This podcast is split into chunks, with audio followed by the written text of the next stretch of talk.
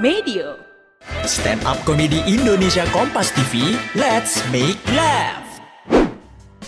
Sebelum mendengarkan, jangan lupa klik tombol follow untuk podcast Kompas TV di Spotify dan nyalakan notifikasinya. Jangan lupa follow juga Instagram dan TikTok at Medio by KG Media. Shh, hati-hati, konten ini mengandung gelak tawa akut. Eh, sebelum lanjut, tanggal 4 November nanti, Kukuh, Dwik, Egi Hau, dan Gautama bakal tanding futsal nih. Pengen main bareng mereka? Atau pengen nontonin keseruannya? Buruan, beli tiketnya sekarang. Cek link registrasi di deskripsi episode kali ini ya. Bismillahirrahmanirrahim.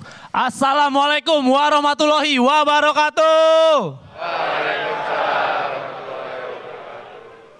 Gua Dwik. Suci tuh suka ngasih tema yang gak ketebak. Kayak tema malam ini. Masa kita peserta dikasih tema horor dan misteri, Bang? Tapi gue curiga, tema horor ini kayaknya requestannya Bang Radit. Karena di antara kita semua cuman Bang Radit nih yang ada kaitannya sama horor. Rumahnya angker. Konten paranormal experience. Temenan sama Pandu coba. Horor nggak? Dia doang loh. Dan dia doang juri yang takut sama setan. Siapa coba juri yang lain? Cing Abdel. Cing Abdel mana takut sama setan?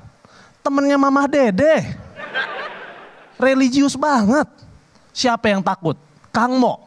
Kang Mo nggak takut sama setan. Kang Mo tuh cuman takut kalau mesen ojol yang datang motornya mi. Nah, aduh gue naik di mana nih gitu. Dia tuh takut tuh. Siapa lagi? Bang Komeng. Ya, setan yang takut sama dia. Takut dicengin.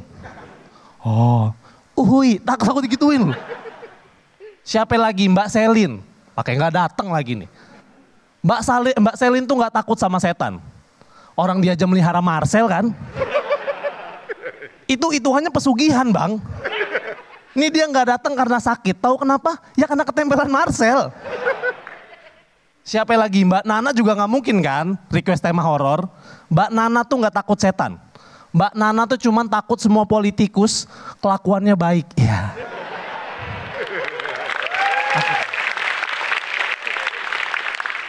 Takut narasi nggak punya konten lagi kan? Takut tuh. Tapi kalau emang bener Bang Radit ini requestannya Bang Radit, oke. Gue ceritain pengalaman gue yang paling horor. Pengalaman gue yang paling horor adalah stand up di tempat tujuh harian orang meninggal Bang.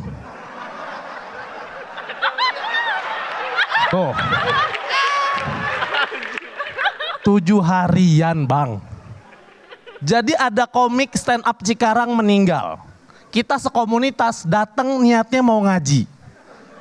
Pas sampai kita disambut sama bapaknya.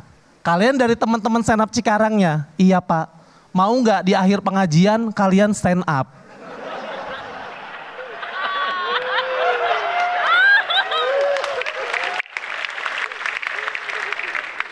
Jadi ibunya kangen ngelihat almarhum stand up.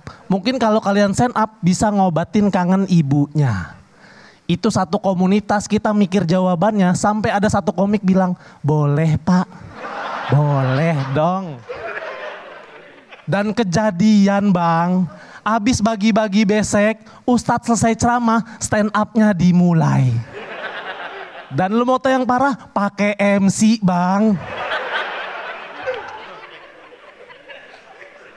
Lu mau tau gak yang nyebelin apa? Gua ditunjuk buat jadi komik pertama. Sama senior gue dia bilang, Wi lu pertama ya lumayan buat jam terbang katanya. jam terbang macam apa bang stand up yang sekiranya arwahnya juga masih di situ kan? Gue bingung lu di bawah ini gue naiknya gimana ya? Gue buka pakai assalamualaikum apa innalillahi.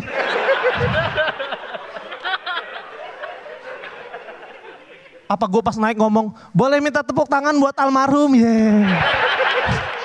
masa gitu bang? Tapi alhamdulillah gue lucu bang di situ. Semuanya ketawa. Yang ngaji ketawa keluarga ketawa bahkan ustadznya ketawa bang. Semuanya happy. Kita tuh sampai lupa kalau itu acara meninggal bang